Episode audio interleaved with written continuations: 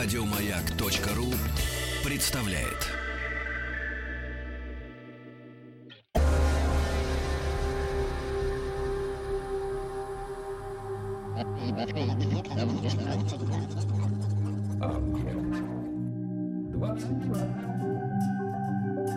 Объект 22. Литературный, литературный, литературный Нобель. Нобель. Нобель. Это «Объект-22», я Евгений Стаховский. Очередная серия цикла, посвященного лауреатам Нобелевской премии по литературе. Мы добрались до 1970 года, и это во многом такая отдельная история. 66-й лауреат Нобелевской премии по литературе. А, и четвертый русскоязычный автор. Понятное дело, речь идет об Александре Солженицыне. Здесь уже Елена Жуйкова, магистр филологии, преподаватель филологического факультета МГУ имени Ломоносова. Елена, здравствуйте. Здравствуйте. Да, Евгений. спасибо, что нашли на меня время. Сегодня у нас э, такая тема, знаете, я каждый раз пытаюсь найти какое-то, э, ну не то чтобы оправдание тем или иным авторам, но поймать какие-то собственные ощущения, ну, какие, которые у меня возникают, да, по отношению к тому или иному человеку. И э, по поводу Солженицына, это вот как раз тот самый нечастый, надо сказать, момент, когда, с одной стороны, впрочем, такое случается, наверное, с каждым э, российским автором, русским, да, русскоязычным, что, с одной стороны, кажется, что все понятно. Ну, они какие-то такие наши, родные, там, как, как угодно мы можем к ним относиться, любить, не любить, спорить, это далее. Ну, тем не менее, все равно какие-то родные люди. А, а- а с другой стороны, когда кажется, что все просто и понятно, практика показывает, что в, в итоге получается сложнее всего. По той же, видимо, самой причине. Не знаю, до чего мы с вами сегодня доберемся с э, Солженицыным, поэтому давайте пытаться. Вот так аккуратно я попробую начать э, нашу беседу. Знаете, один эм, из э, вопросов, который я тоже периодически, но не всегда задаю, касается м, важности биографии Э, человека для понимания его творчества. Здесь мне этот вопрос кажется абсолютно бессмысленным, потому что ежику понятно, что э, трудное, да, трудный жизненный путь Солженицына, э, бе- безусловно, повлиял на его творчество. И кажется, что вот уже можно поставить точку. Но что-то мне подсказывает, что у вас есть свой взгляд на этот предмет. Да, я могу сказать, что есть даже отдельный биографический метод, да, а, в котором, который развил Сен-Бёв, и в котором преследуется такая цель, что а, творчество писателя ц- в целом высте- вытекает из его биографии. Но если говорить, например, о современном, современных писателях-постмодернистах, они как раз призывали отказаться от биографического подхода. По- А истина, как, как обычно это и бывает, находится где-то посередине. Да? Я думаю, что с биографией Александра Исаевича действительно многие произведения связаны напрямую, потому что а, практически в каждом его произведении есть автобиографический контекст, подтекст и, главное, автобиографический герой. Но, конечно, нельзя всецело и слепо доверять э, тому, что мы знаем о Солженицыне из его биографии, потому что все-таки художественное произведение — это отдельный, созданный автором мир, да? Несмотря на э, особую яркую автобиографичность произведений, все-таки они не, не стоит исключать, да, какой-то фактор вымысла, фактор дорисовки. А вот скажите мне, событий. пожалуйста, вот здесь сразу такой э, вопрос. А есть у Солженицына какая-нибудь... ну, То есть я просто не знаю, честно Мгм. говоря, да, мне не попадалось. А есть у Солженицына такая, ну, что называется, настоящая автобиография?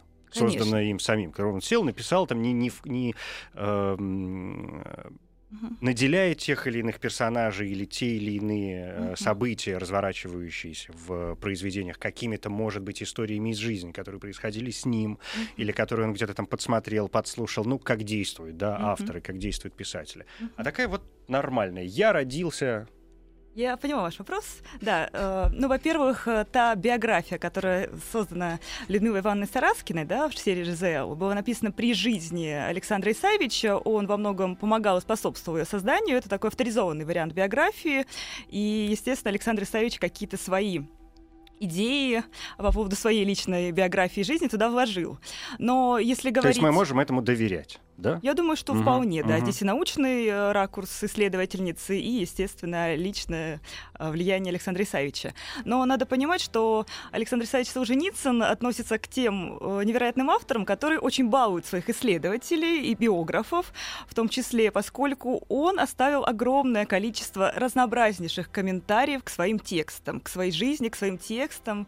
И в этом смысле тоже, я думаю, что до какой-то меры, мере можно ему доверять. И один из самых таких ярких образцов — это очерки литературной жизни «Бодал стеленок с дубом», где он невероятно подробно описал все события своей литературной жизни. Да? Еще есть очерки «Изгнание э, угодило зернышко промеж двух зерновов», где он показал как раз свою заграничную да, жизнь и связал ее с литературным творчеством. И в том числе в очерках литературной жизни очень есть очень интересная глава «Нобелиана», да, и там как раз раскрывается вот та самая тема Нобелевской премии, которая волнует нас сегодня. Мгм. А вот вы произнесли несколько названий, да, этих Мгм. зарисовок. Какая народность все-таки в них э, сквозит? Такое ощущение, что Шолохов написал Мгм. эти слова, а не Солженицын. Ну, Александр Исаевич э, очень дружен был со словарем Даля. Потому да? что что такое Солженицын? Выйди Мгм. на улицу и спроси, все, раковый корпус, сказал, как отрезал, в круге первом.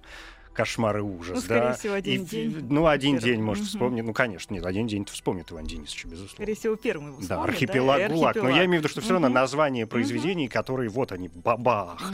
А тут теленок с дубом бодается, зернышки какие-то. Ну да, Красота. Это все русские народные пословицы, которые во многом он почерпнул благодаря чтению словаря Даля, да, в заключении. Он этим занимался, поскольку это не вызывало особых подозрений. Он мог использовать э, словарь в любом формате, да, и это не вызывало каких-либо подозрений и нареканий со стороны окружающих, в общем-то. И в дальнейшем то, что он э, почерпнул в словаре от общения с людьми, э, он включил в качестве вкраплений, например, в «Красное колесо». Да? Там огромное количество различных пословиц, поговорок. Вот он очень любил. Даже в Нобелевской лекции. Нобелевская лекция завершается пословицей. Да, это правда.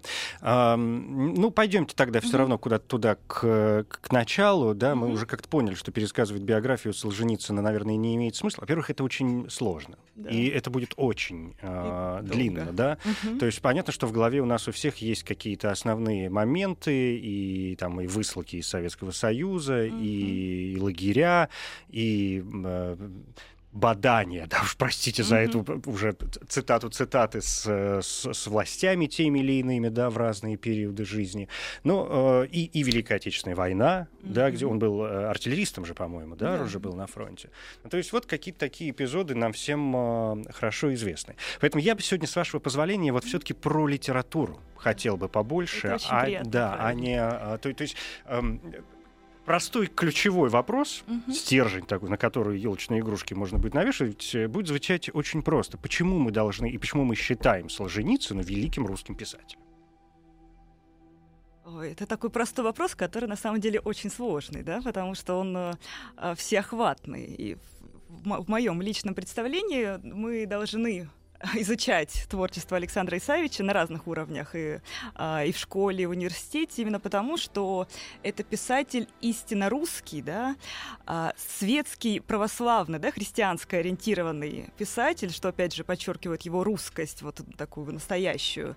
И э, еще, как мне кажется, очень важно понимать, что это один из самых масштабных художников 20 века и, пожалуй, не побоюсь этого слова, пока последний великий русский писатель, да, вот последний при нашей, скажем так, с вами жизни, да, великий русский писатель. Если брать романистов, вы имеете в виду? Ну, вероятно, Ну всего, да, ну да. поэты, я настаиваю, у нас все-таки были Мгм. после, да. Таких вот Ну, прям писатель, да, таких в виду, писателей да. монументальных, ну, пожалуй, да, И может быть. Эпический масштаб его невероятно Мгм. широк, да, а масштаб всего написано им настолько широк, что мы даже исследователи не можем охватить и своим взором, не говоря уже о людях, которые. А было просто- полное собрание сочинений уже?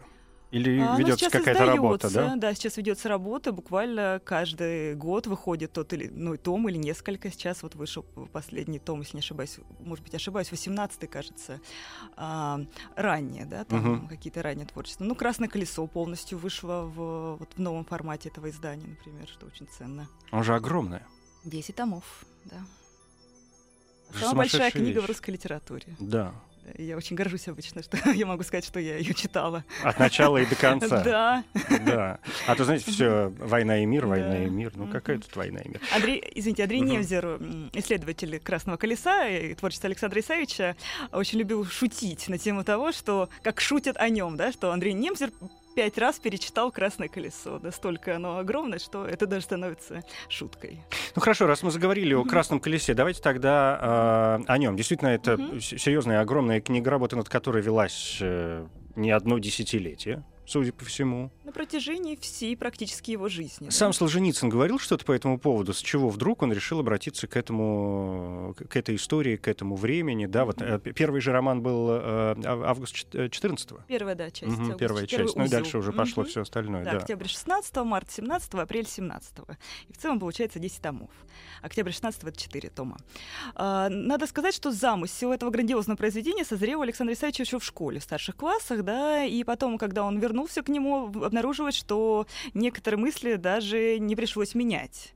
И можно говорить о том, что на протяжении около 50, допустим, лет да, своей жизни он занимался плодотворной разработкой, и а, день за днем практически безвылазно он писал на протяжении 20 лет. И а, довольно интересно и важно понимать, что, с одной стороны, замысел первоначальный замысел не доведен до конца, потому что планировалось 20 узлов, из которых он написал только 4.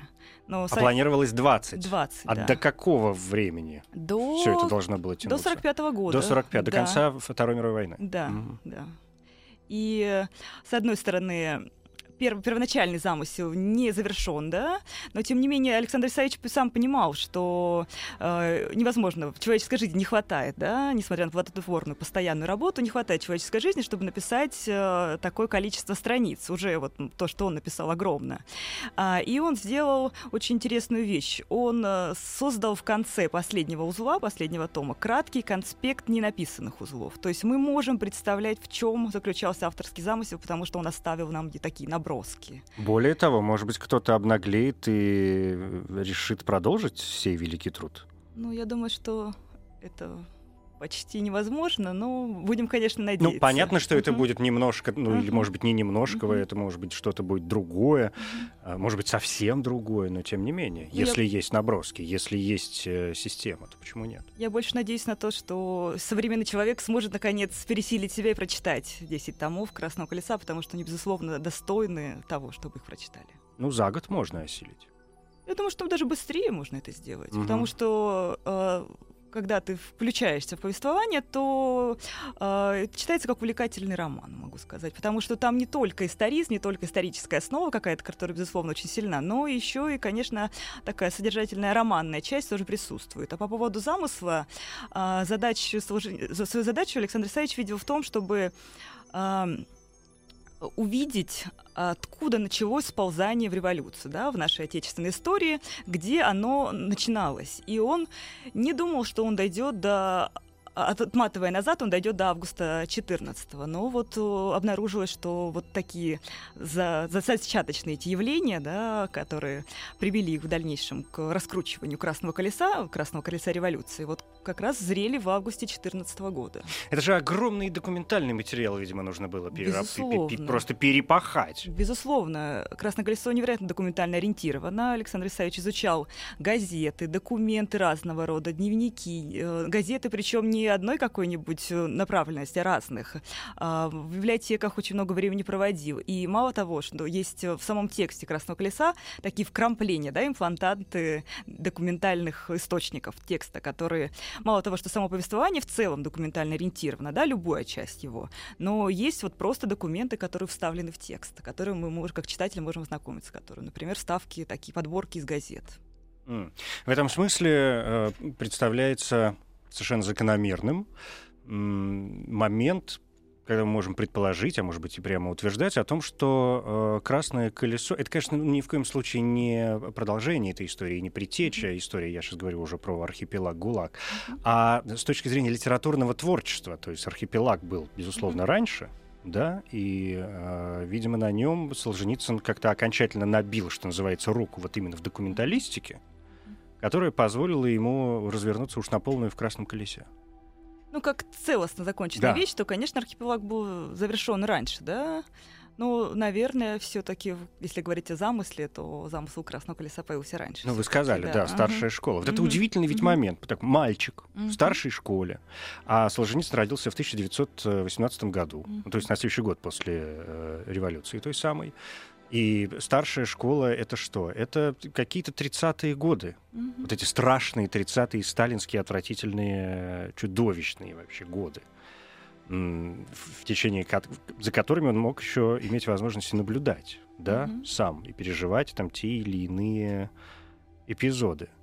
И именно поэтому он взялся за эту тему, потому что он понимал, что люди, которые могли быть свидетелями событий хоть как-то, да, или хотя бы могли э, слышать об этих событиях с, из первых уст, да, э, они постепенно уходят, и никто не берется за вот такое историческое исследование, к сожалению. Вот. Но мысль-то опасная. Да, конечно. Одно дело писать э, там э, о годах предшествующих революции с точки зрения ура, mm-hmm. революции, mm-hmm. как хорошо, спасибо дедушке э, Ленину и, и же с ним, а другое дело пытаться докопаться до совершенно иных mm-hmm. моментов, которые, понятное дело, никому в то время-то уж точно не э, понравится. Интересно, он э, понимал, что ну, вот такие вещи, это, это не то, что статья, да, которая у него случилась в итоге после войны уже, да, угу. а это, в общем, э, это смертельная мысль. Вы имеете в виду в школе понимал он это? Ну или... да. Я думаю, что в этот момент он об этом не размышлял все-таки. Он был увлечен, да, заинтересован и в целом уж после лагеря или в лагере он как раз понимал уже все он говорил, очень интересная мысль у него есть о том, что для него это неподъемный замысел, потому что это для него Но это... есть какая-то мысль, что он не, говорит, я не успею закончить, mm-hmm. я не доживу, да, mm-hmm. какие-то известные факты. Да, но он говорил, что для меня это встать э, себе на плечи, а потом еще себе же самому еще раз на плечи подтянуться, да, и вот тогда, может быть, я перелезу через этот замысел, смогу его осуществить. Вот, ну, в какой-то мере а, можно говорить на самом деле, что на данный момент «Красное колесо» — это законченное произведение, вот в том формате, в котором а, к его завершению видел его автор. Поэтому вряд ли оно требуется вот какому-то... Какого-то продолжения. Да, ну, там же все заканчивается, да, собственно, революция, 17-й год, угу. и как, ну, все понятно. Угу. Должна была быть... Апрелем 17 Да, предтеча должна, должны были быть истоки, но они случились. Угу. А там уж как пошло. Ну хорошо, разобрались э, э, с колесом. Как-то мы, видимо, так в, в, обратно, в обратном э, порядке пойдем. Что там, угу. что там было до того? В круге первом? Угу. Судя по всему. Ну, в круге первом в том числе, да. Э, на самом деле а, романы, да, у вас? Э, ну, я говорите? так угу. пока, я же, угу. вы сказали, библиография, это все по идее. Угу. Понятно, что... А так, и по, по наиболее известным, по крайней мере, вещам. В круге первом э, раковый корпус, опять же, который мы сегодня упоминали. Угу.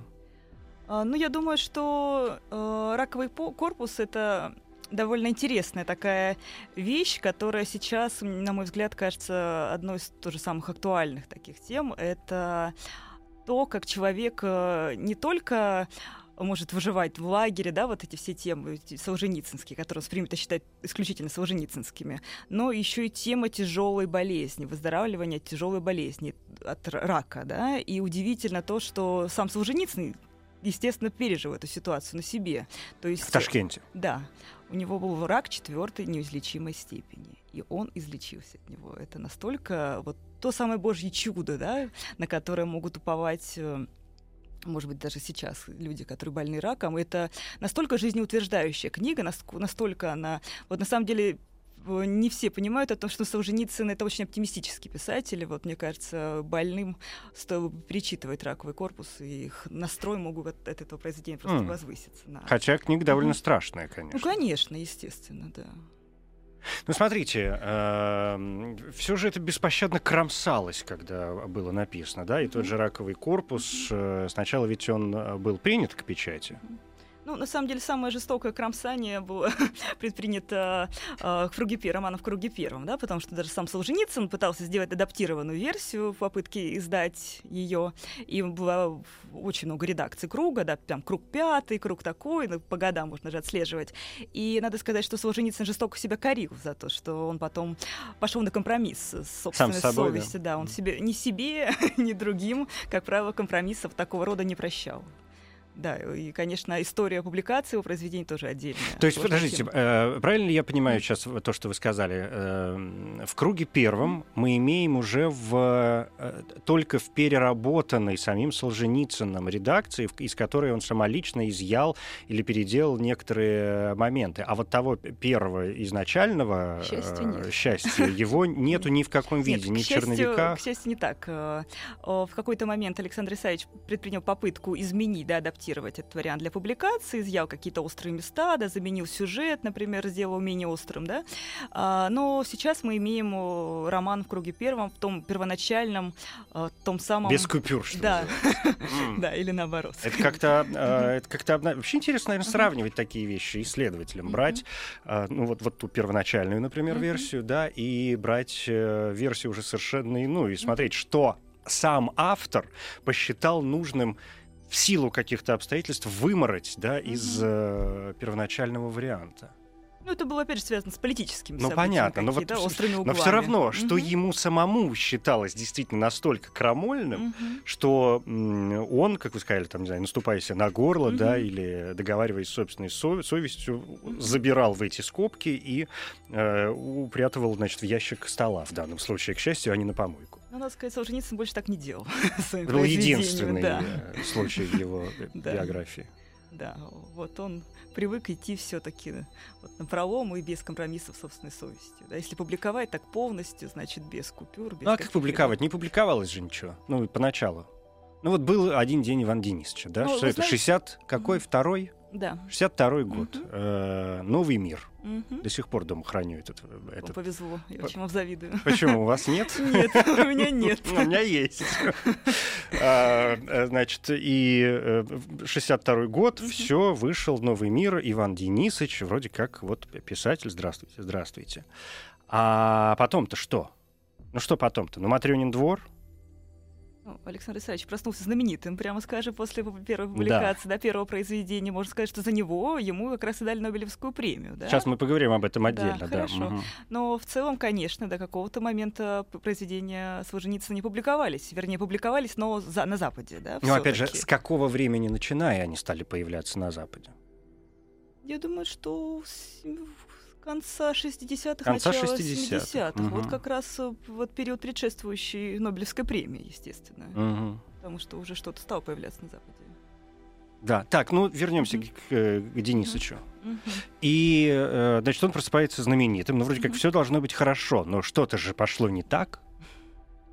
Ну, я думаю, что один день Иван Денисович просто внимательно прочитали, да, власть придержащие, вот, и поняли свою ошибку, скажем так, в публикации это довольно было опасно все-таки. То есть вот эта хрущевская э, оттепель, угу. развенчание культа, всего остального э, привело в итоге к возможности опубликования угу. произведения. Хрущев сам разрешил да, да, да, произведения, в котором, в общем, все действие происходит в колонии. Угу.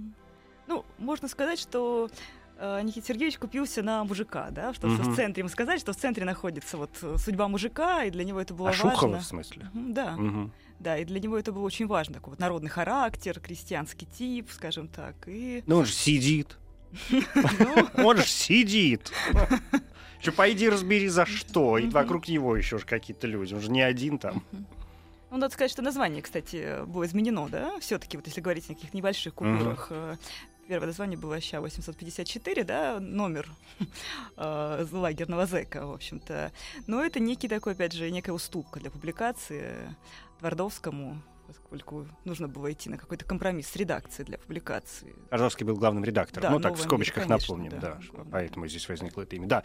Э, Елена, значит, угу. давайте на прямо сейчас чуть-чуть прервемся угу. на минуту-две глотку чаю и продолжим про Александра Исаевича Солженицына, 66-го лауреата Нобелевской премии по литературе.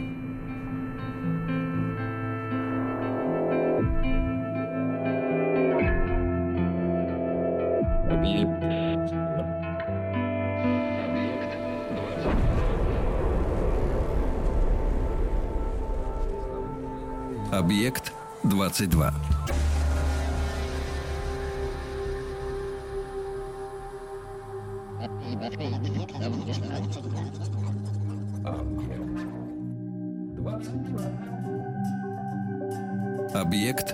22.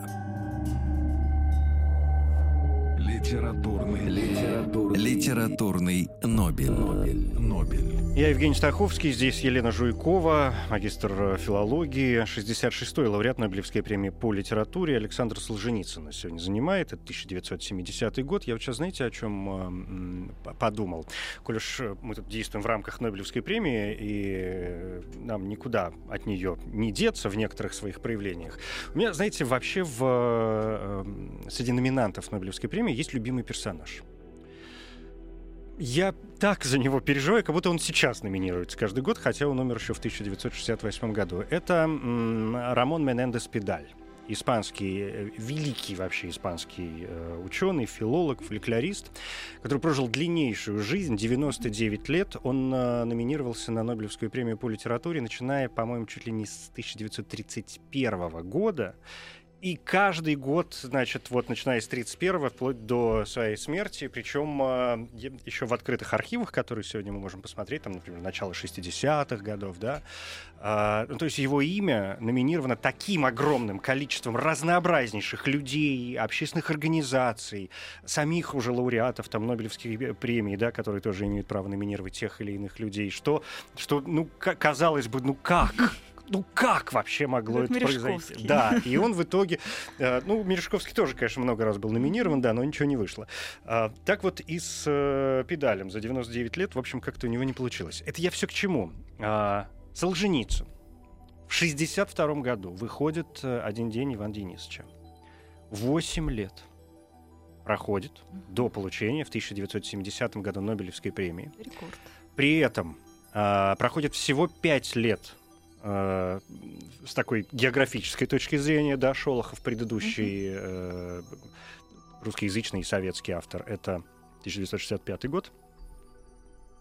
То есть Солженицын, в общем, еще как бы и выпустить-то по совести, кажется, не успел такое количество произведений, которое э, предполагало бы, что ну да, вот у нас есть опора. Еще, в общем, ни ГУЛАГа нет, насколько я понимаю. Ни ну, по... Он уже просочился на ну, Запад. Уже, первый ц... том, уже да. первый том. Mm-hmm. Ну, то есть как цельное произведение, которое Mm-hmm. мы знаем сегодня, его же нет. Mm-hmm. Да, уже как-то написан, насколько я понимаю, раковый корпус. И причем не издан в России, разумеется, да, в Советском Союзе а тоже где-то на Западе каким-то образом там просочился. И так далее, и так далее. Но то есть как бы такой довольно странный момент вырисовывается. Ну. Как? И э, это какое-то счастье и удача вообще какая-то сумасшедшая. У нас, конечно, написано было уже довольно много. Все-таки опубликовано было очень мало, потому что в Советском Союзе это не публиковалось, да, и, и началась такая волна публикаций на Западе, да, и это а, и в круге первом, и раковый корпус, и а, архипелаг ГУЛАГ, первый том. В общем-то, он просочился сначала в России, а потом ушел на Запад. И опубликован был в итоге на Западе. И интересно то, что если говорить о вручении да, Александру Исаевичу Нобелевской премии, что то все-таки она была не в 70-м году, а в 74-м по-настоящему он ее получил на Западе. Но на, После на церемонии высылки. не присутствовал, да. Да. мгм. Мгм. Церемония вручения, да, вот произошла именно в 74 году. Нобелевская лекция, по-моему, раньше была опубликована. Ну да, она в самоздате уже, он был упустил ее, конечно Мгм. же. То есть она же была написана. Я так Мгм. понимаю, он готовился к поездке-то все-таки в, в Швецию. Да. Там как-то в последний момент же все сорвалось. Безусловно, он первоначально, когда услышал о присуждении себе Нобелевской премии, да, поступил звонок, э, первое, что он сделал по телефонному звонке, он подчеркнул намеренно, что он пребывает в здравии, да, намерен получить Нобелевскую премию и ничего не может ему помешать если, конечно, какие-то особые обстоятельства да, не произойдут. Вот это было сделано для того, чтобы а, потом не под предлогом болезни его ну, не помешали бы вручению, да.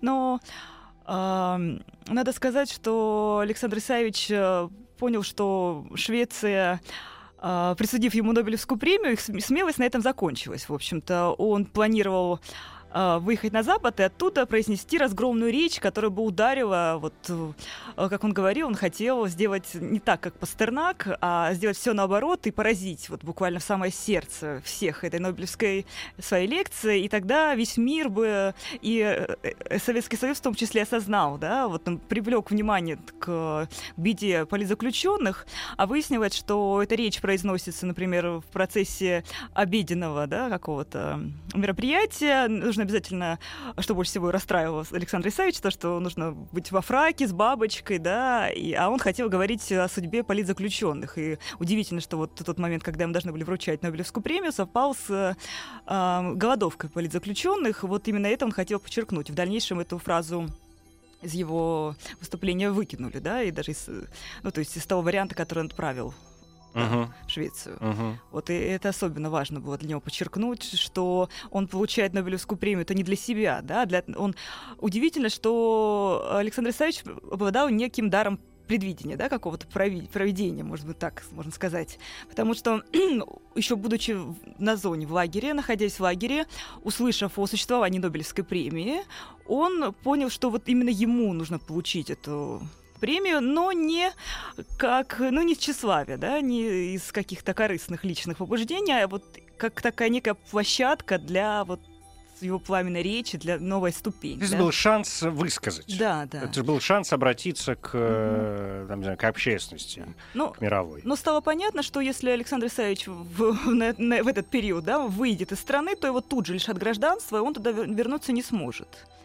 И Например, его жена Наталья Дмитриевна Солженицына считала, что как раз, э, может быть, сильнее ударит слово не из Запада, а из Запада оно может удариться железную стену, да, а лучше, может быть, сказать из России. Может быть, это будет сильнее Советского Союза. Угу. Удар может оказаться сильнее, поэтому э, в планы Александра Исаевича не входило расставаться со своей э, родиной на тот момент. И даже удивительно, он по радио несколько лет до услышал ложную информацию о том, что Солженицына высылают на Запад. Представляете, вот сидит так человек, да, и по радио слышит, что его высылают на Запад.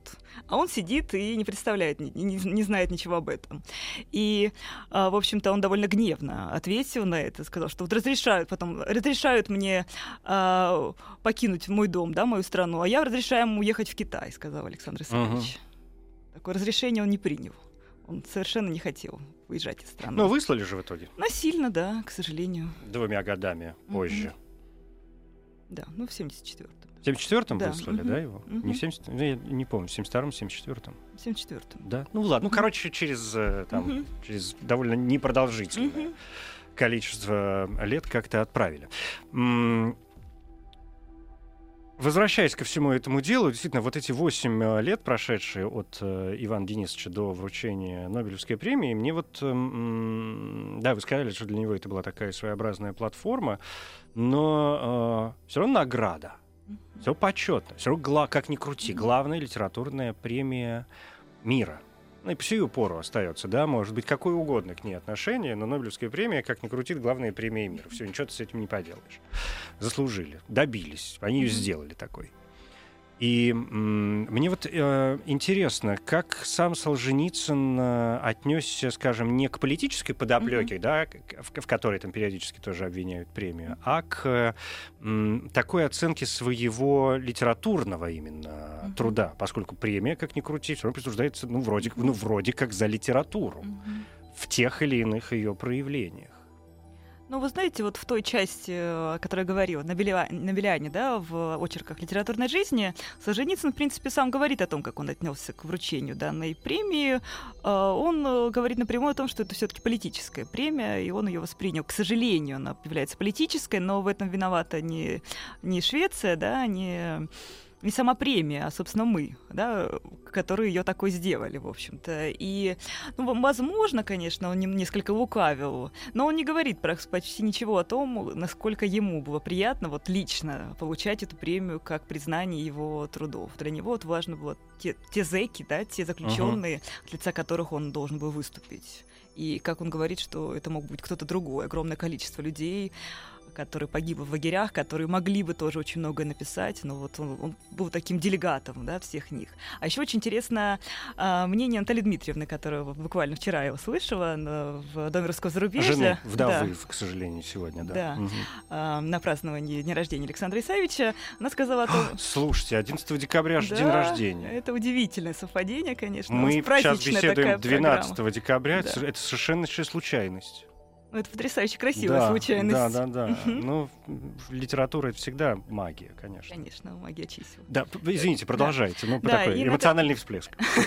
И Наталья Дмитриевна как раз вчера сказала о том, что, ну, вот есть известнейшая запись, да, где показывают Александра Исаевича в, в смокинге с бабочкой, получающего премию, а, и выхватывают такой кадр из зала, и там находится молодая, невероятно красивая женщина, да, которая со слезами на глазах смотрит на получение вот своим мужем Нобелевской премии. И мы как раз заговорили об этом вчера, он сказал, знаете, для меня было важно не столько, вот я не, я не понимала, даже не понимала, насколько сколько то, что вот я сижу здесь, а там находится мой муж, да, мне было важно даже не это, что вот сейчас дают премию русскому писателю, а я единственная русская, да, кто находится в этом зале. Вот она считала, ощущала себя тоже вот такой делегированной, скажем так, от всего русского народа получить вместе с Александром Исаевичем эту премию.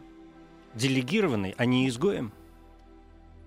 Но в тот момент, я думаю, все-таки чувствовал себя вот какой-то такой. Когда ты один, а твоя страна где-то в другом месте, и ей по совести на это наплевать.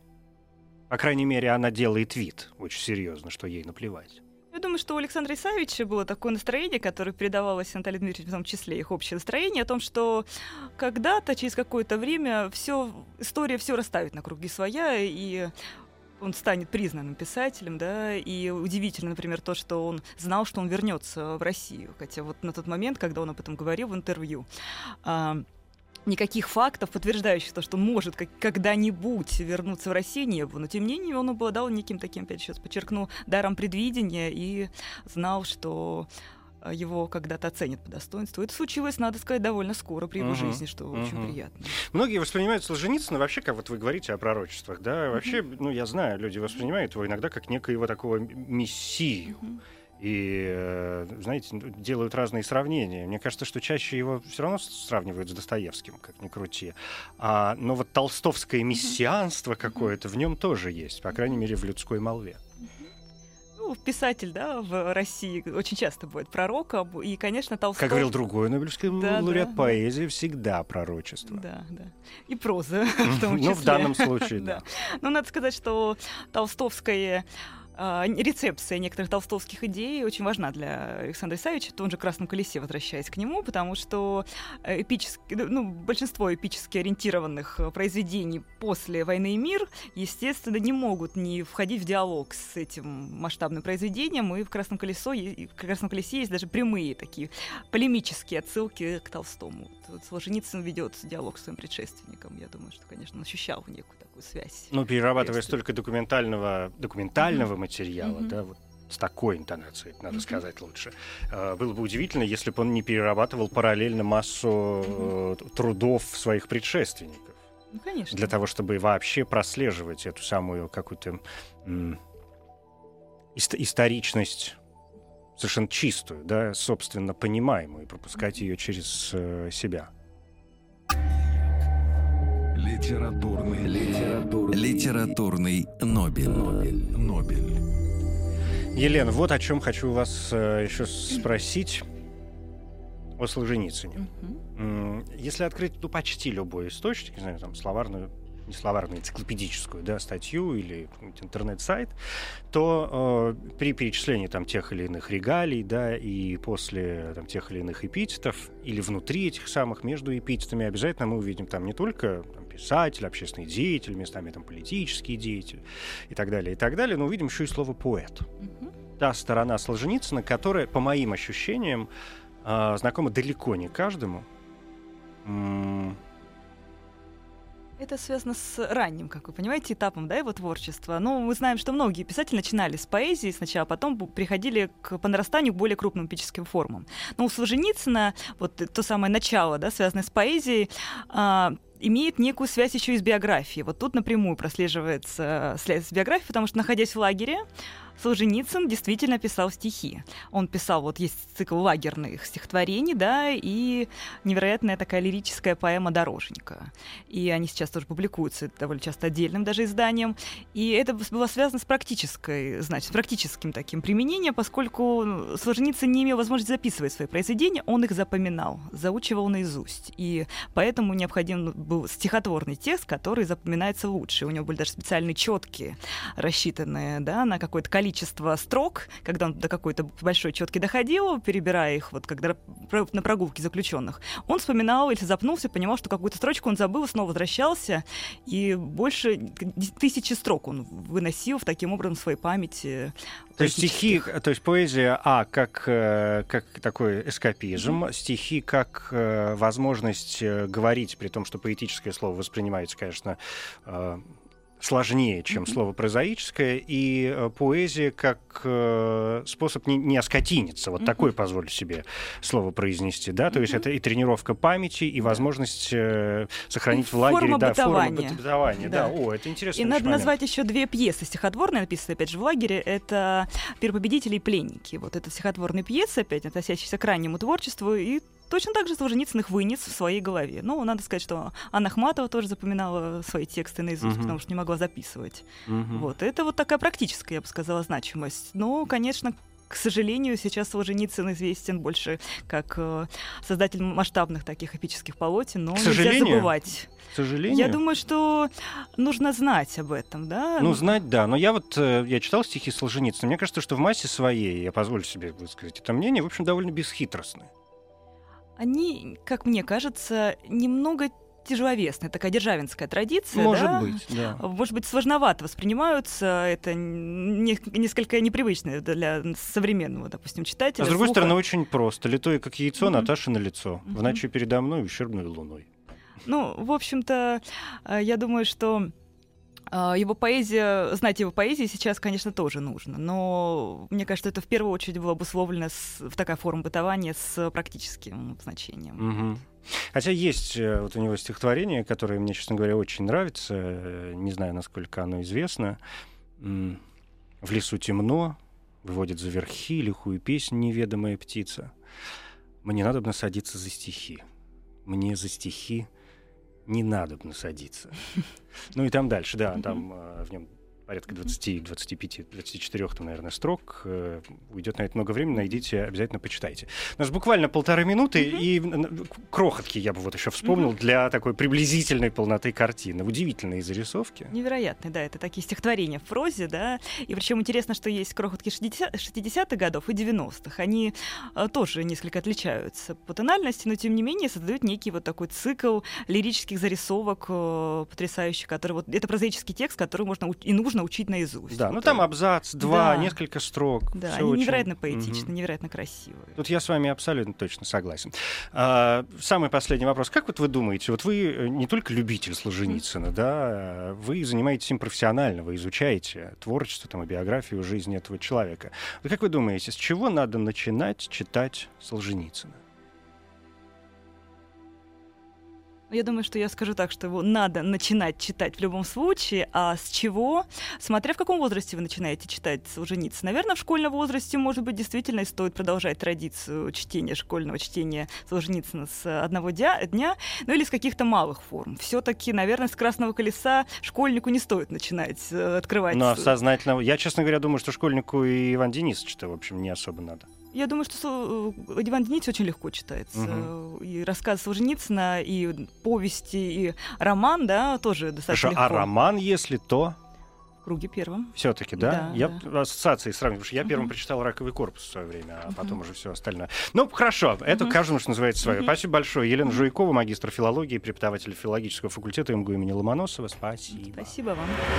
Литературный, литературный, литературный Нобель. Нобель. Нобель. Коротко говоря, Александр Исаевич Солженицын, русский писатель, публицист, поэт и общественный деятель. Годы жизни 1918-2008. Наиболее известные произведения. Рассказы «Один день Ивана Денисовича» Денисовича и Матрёнин двор, романы «Раковый корпус» в круге 1 августа 14 а также опыт художественного исследования «Архипелаг ГУЛАГ».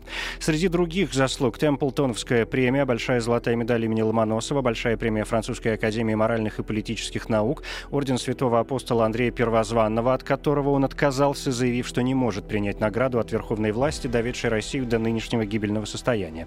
А также военные награды, включая орден Отечественной войны второй степени и орден Красной Звезды. Солженицын 66-й лауреат Нобелевской премии по литературе. Это 1970 год. Он четвертый русскоязычный автор, получивший награду по литературе.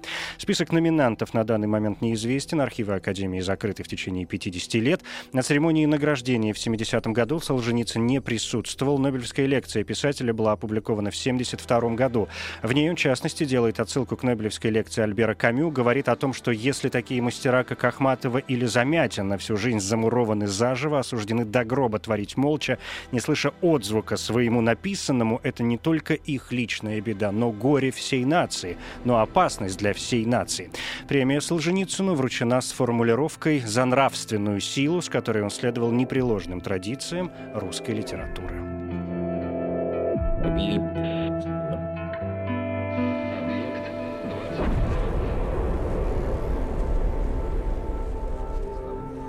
Объект 22. Еще больше подкастов на радиомаяк.ру.